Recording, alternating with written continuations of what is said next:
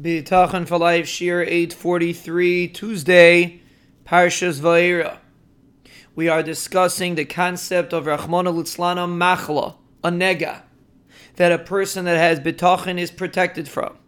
And we explained that the word Machla is connected to the word Chulin, the word Choyel, the word Chalal, which is hollowness, which is emptiness basically the concept of a machala or Rahman al a choyle, a person that is sick, it means that he is hollow.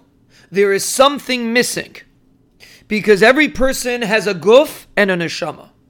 And your neshama fills up the guf just like the Ribbono Shel Olam fills up the world. The Gemara in Bracha says in the beginning of Brachas, just like the Ribbono Shel Olam's Kedusha fills up the world, Mole Kala Aretz Kvaidai, so too the neshama fills up the guf. So a healthy person means that his neshama completely fills up the guf, just like in the world.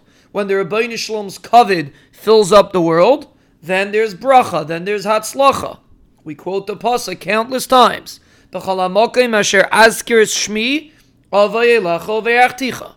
Wherever the Ribbono Shel Olam's name is mentioned, is bracha. So Shabbos, which is Shabbos Kodesh, which is a manifestation of the Ribbono Shel Olam's Shechina.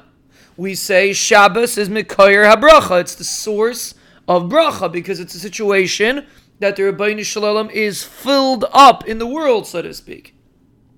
In the guf of the human being, which is a microcosm of the world, it's exactly the same thing. In a guf, a guf on its own is dead. It's interesting the way you describe a corpse, a dead body, Rahman al in Lashon Kodesh is a chalal. A corpse, a dead body is called chalal, which fits very nicely.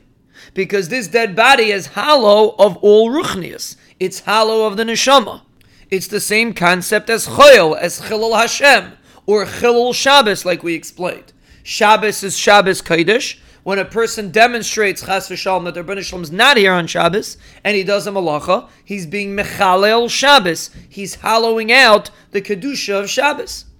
So a dead body, Rahman al is called a chalal. It's a hollow guf. There's no neshama in there. A live body, a living person, has kedusha, has a neshama in there. So basically, there are two extremes.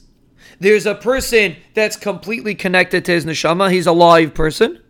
And then there's a person that Rahman al is dead. His neshama left. He's called a chalal.